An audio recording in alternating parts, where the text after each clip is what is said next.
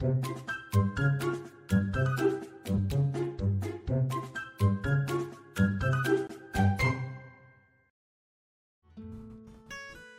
知道我们现在除了 Podcast 还有 YouTube 频道吗？订阅我们的 YouTube 频道，我们不定时会更新最新的资讯哦。Hello，大家好，欢迎收听《给个说法》，我是德意法律事务所的林小编。那我们今天想要来跟大家聊的话题啊，遇到滥诉蟑螂，我可以告他诬告吗？那在我们开始之前呢，先让我来介绍一下今天的来宾，有我们的武律师，各位好，我是武律师。还有我们今天的新晋伙伴王律师。大家好，是那我们今天想要来聊的这件事情呢，其实也算是我们的 PD 很常接到有民众的法律咨询是遇到滥诉蟑螂。哎，可以请王律师稍微分享一下你以前好像有在机关待过的经验。嗯，大家好，我之前是在地检署服务过了。那其实滥树蟑螂这种，我们这种定义起来是不好去给它一个很标准化的一个答案，但是很多人真的是会想不到办法，就往地检署里告。哦，啊，他告的目的呢，他也不是想要让他得到什么惩罚，他的告的目的就是想要，我想要去发泄我的怨气这样子。有时候就是个 i m o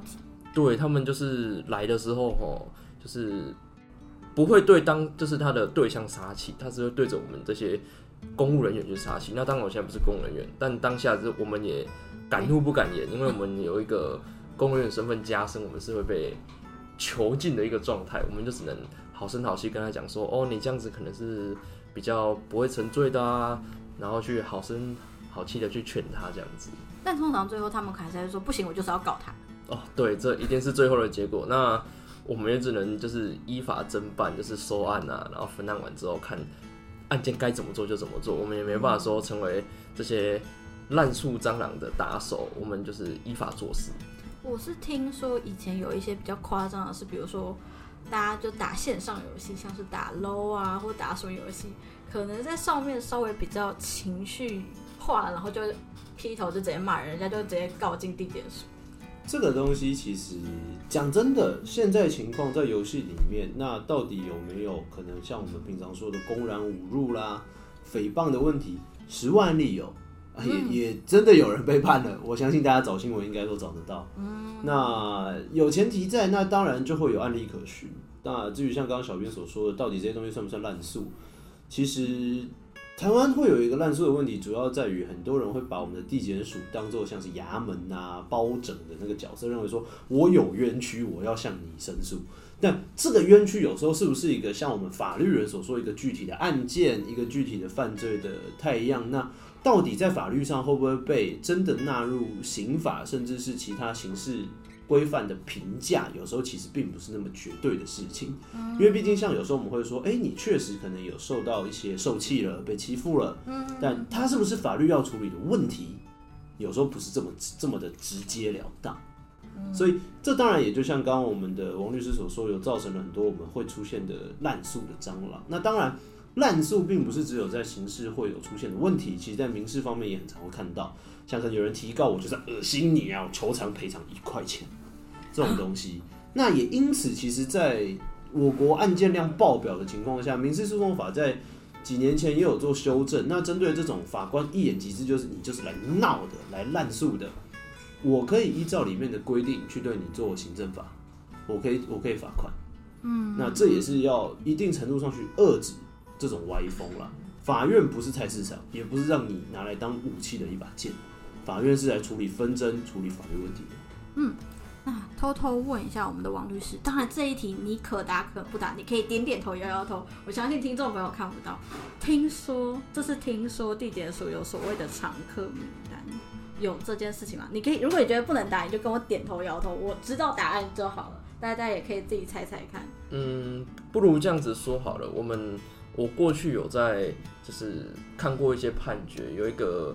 某地院的判决，那个法官是真的对于刚刚吴律师所提到的是对于滥诉的人去裁罚他一个罚款。那那个当事人的案件比较酷，是他把所有办过他的法官的案子都告过一遍。哇！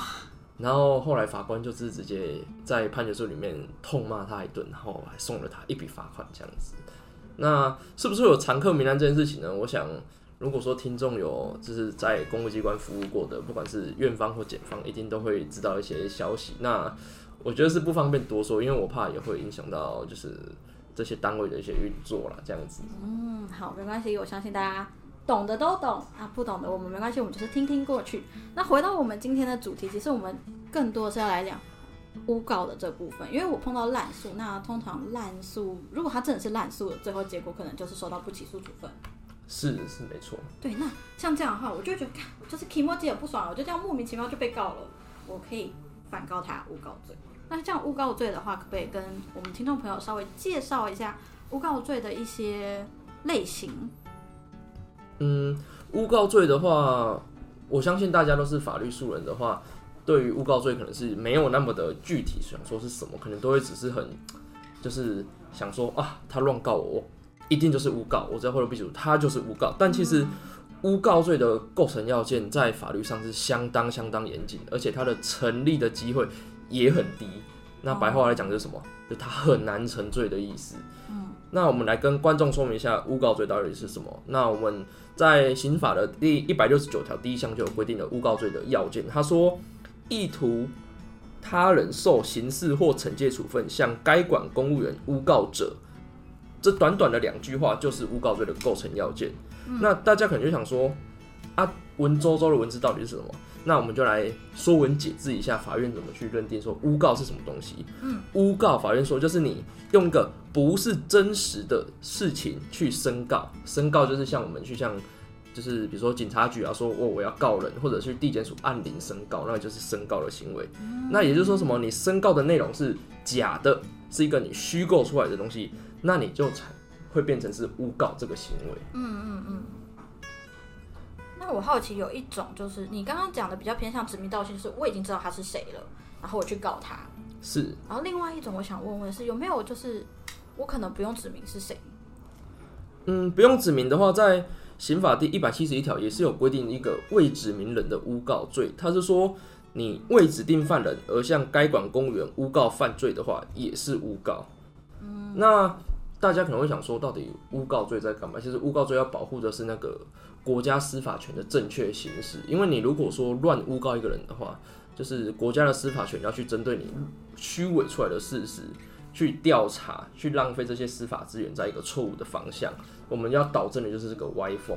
嗯因为正常来说，我们通常提起告诉，一定是因为发生什么事情啊，发生什么问题，我们今天要申冤。可是你今天是一个可能因为一个 emoji，所以你制造一个根本不存在的事情，然后说哦，他去做这件事情，他做错这件事情，你们地检署啊，你们法院啊，应该要去处理他。但这件事情可从头到尾它存在吗？它不存在，就是只是一个你的情绪发泄。对，就是过去是真的遇到很多这种单纯来发泄的人，就来说，我之前遇到什么案件，他就是乱告我，我要诬告他。但这个人他他去告的时候，他是讲一个他自己脑袋里面知道的事实，他并没有去虚伪说什么，他创造一个假的故事来告你。嗯，啊，你可能是因为罪证不足啊不起诉，或者是单纯不符合刑法的构成要件而不起诉。那这样子跟诬告这个要件的行为就不一样了，所以他就是自不是比较。偏向误会啊？对，就是一个误会而已。哦，有的有的时候是会错意导致别人这样，是是，所以其实他有可能会有两一两种，一种是故意陷，可能有故意陷害的意图，可能有故意陷害的意思；，另外一种是他误会了对方。是，所以其实这方面就会讲到我们在法律上会比较去区隔的，叫做有没有犯罪的故意或是意图。嗯，那怎么说呢？就像刚刚王律师所说，我们在实物面上有很多的情况是，哎、今天可能是对方告了之后，可能第一个他没有说清楚，那所以检察官这边他认为最后是证据不足，给予不起诉。嗯嗯嗯，那另外一种是，哎、他可能误会法律的规定了，可能他以为这个这个行为可能会构成伤害，可能会构成其他罪名，但最后发现说，哎、法律规定的可能比他想象中的有些差距。当然，这很常见，因为一般民众对于法律并不是这么的熟悉。可在这种情况下，他到底有没有要去恶意使他人受国家司法追诉？这边当然会打上一个问号。也就是说，在这边检察官除了看第一个到底事实是不是他所捏造的，也就是说你无中生有一个剧本出来，目的是什么？目的是我就是要让这个人去坐牢，我就是要让他去面对检察官、面对法院的审判。那这个时候就会审出一个要件，叫做主观上的犯罪意图。也就是说，当他今天在做这件事情的时候，他主观上要有一个嘿嘿，我要让你去被关的这个想法的时候，才会有沉醉的可能性。而且这边会回到有一个点，大家应该会想要知道是诬告罪算是告诉乃论还是非告诉乃论？嗯，诬告罪它是非告诉乃论的，就是非告诉乃论的意思就是说你不用去经过告诉这个程序，就是地检署可以开始侦查。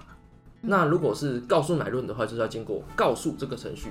地检署就会开始侦查，根据侦办这些案件。那当然，按照刑事诉讼法规定，检察官他们知道犯罪事实之后，也可以因为告诉、告发、自首等开始侦查。但是告诉乃论案件一定要经过告诉，检察官才有办法去收案之后开始去对他调查完之后做出一个起诉的动作。所以，比如说，假设今天有人就是故意诬告了我们的 PD，好，只有检察官在收到他的那个告诉以后，就开始在调查整件事情，突然发现，哎，好像不太对，他是不是就严重怀疑那个人是诬告我们 PD 的时候，他是就可以反过来开启诬告罪这个案件？是是，只要有知道有可能是成立犯罪，就是犯诬告罪的事实的话，检察官是可以主动侦办的。但我必须说，以现在地检署的案量来讲的话，检察官可以开启这个侦查，但他是不是开启侦查那是另外一回事，并不是说我们要去怪罪检察官怎么样，是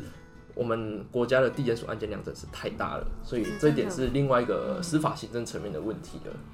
简单来说，就是我们司法资源就这么多啦。那有的时候还是要体谅一下大家可以做的事情，同样时间可以做的事情量就这样。是对，所以这个时候我们也可以提醒我们的听众，如果你今天遇到这样的事情，你应该要自己主动去追求保护你自己的权益。是，对，那其实诬告罪的它还有很多东西可以聊，但我们今天其实时间差不多了，所以我们可能放到下一集再带去。非常感谢两位律师今天的分享，那下次再请王律师也可以再跟我们一起继续讨论一下诬告罪，或是其他你以前有